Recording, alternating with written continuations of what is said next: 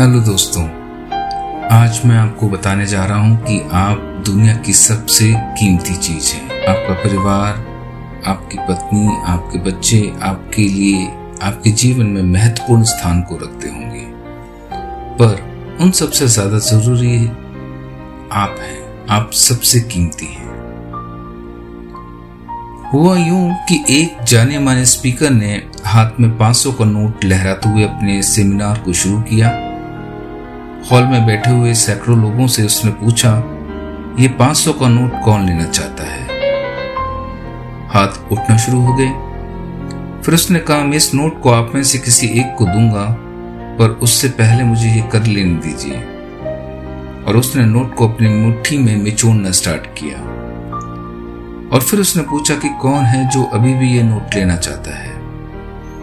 अभी भी लोगों के हाथ उठना शुरू हो गए। अच्छा, उसने कहा, अगर मैं ये कर दूं?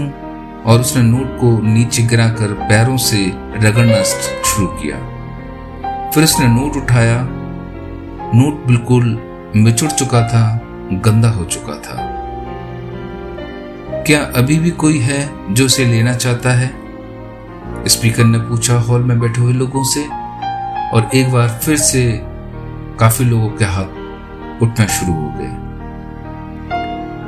दोस्तों, मैं इस घटना के जरिए बताने चाहता हूं कि कीमत क्या चीज होती है।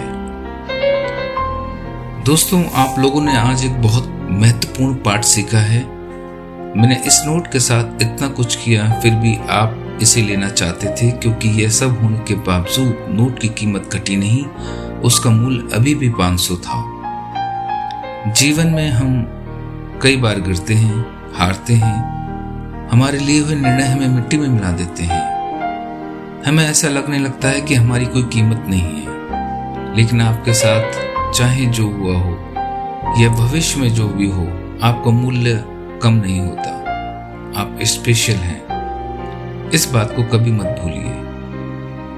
कभी भी बीते हुए कल की निराशा को, आने वाले कल के सपनों को बर्बाद मत करने दीजिए। याद रखिए, आपके पास जो सबसे कीमती चीज है वो आप